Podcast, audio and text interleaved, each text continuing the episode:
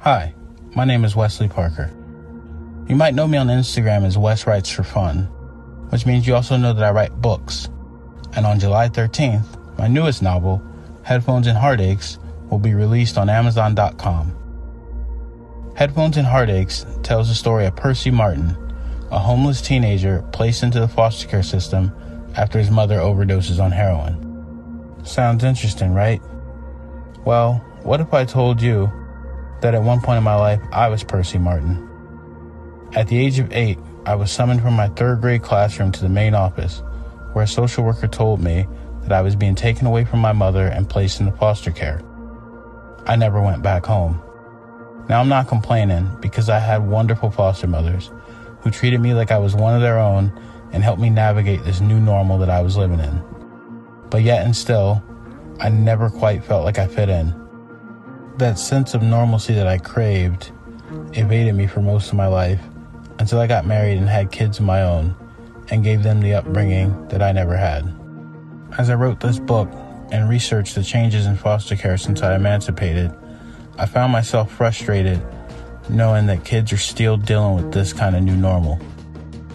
I was also frustrated because I felt like I could be doing more. Sure, writing a book and detailing the experience of being in foster care would help them feel less alone but I felt really disingenuous to write this book and slink back into my comfortable life while they still dealt with the horrors of being in foster care. It was an itch that I couldn't scratch, and I racked my brain trying to figure out ways to do more and make a difference. Which is why I am ecstatic to announce that half of every copy of Headphones and Heartache sold will be going to the Camp to Belong River Valley organization. Camp to Belong River Valley is a 100% volunteer based organization that hosts events for siblings separated in foster care. While we take for granted the ability to share meals with our siblings and even tell them goodnight, to these kids, that means everything.